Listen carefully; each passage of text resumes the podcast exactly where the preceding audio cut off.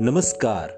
आप सुन रहे हैं द बॉलीवुड रेडियो और आज के इस पॉडकास्ट में बात रीना रॉय और रेखा की। रीना रॉय और रेखा दोनों अपने जमाने की मशहूर अभिनेत्रियाँ रह चुकी हैं। दोनों ही अपने लव अफेयर को लेकर भी काफ़ी सुर्खियों में रही। जहाँ रीना रॉय का नाम शत्रुघ्न सिन्हा के साथ जोड़ा जाता रहा तो वहीं रेखा का नाम अमिताभ बच्चन के साथ खूब सुर्खियों में रहा।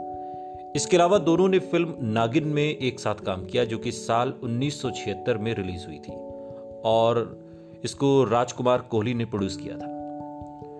दरअसल, फ़िल्म में रेखा और सुनील दत्त पर एक गाना शूट किया गया था, गीत के बोल थे, तेरे का मुझ पे हुआ ये असर है और इस गाने के लिए कई ड्रेसेस रिजेक्ट करने के बाद रेखा ने अपने लिए एक ड्रेस फाइनल की। किसी वजह से रेखा के गाने से पहले रीना रॉय और जितेंद्र पर तेरे संग प्यार में नहीं तोड़ना शूट किया जाने लगा। गाने की शूटिंग के दौरान रेखा भी वहाँ पर मौजूद थी। मीडिया रिपोर्ट्स की माने तो उन्होंने रेखा ने जब देखा कि रीना रॉय ने जो ड्रेस पहनी है, वो उनकी ड्रेस से काफ़ी अच्छी है तो वो गुस्से से आग बबूला हो गई। रेखा सीधे फ़िल्म के प्रोड्यूसर राजकुमार कोहली के पास पहुँची और उन्होंने कहा कि मेरी ड्रेस को चेंज कीजिए।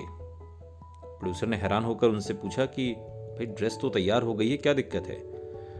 लेकिन रेखा ने साफ़ कह दिया कि उस ड्रेस में मैं शूट नहीं करूँगी। आपने मुझसे अच्छी ड्रेस रीना रॉय को दी है, मुझे उससे अच्छी ड्रेस दीजिए, वरना किसी और से वो गाना शूट करवा लीजिए। रेखा का उन दिनों बहुत बड़ा नाम था और कोई प्रोड्यूसर उनकी नाराज़गी झेल नहीं सकता था। सो आखिरकार, राजकुमार कोहली को भी रेखा की बात माननी पड़ी और कहते हैं कि रीना रॉय से महँगी और रीना रॉय से अच्छी ड्रेस रेखा ने इस गाने में पहनी। अब वो ड्रेस कितनी अच्छी स्क्रीन पर लगी, ये गाना देखकर ही आप तय कर पाएँगे। सुनते रहिए द बॉलीवुड रेडियो, सुनता है सारा इंडिया।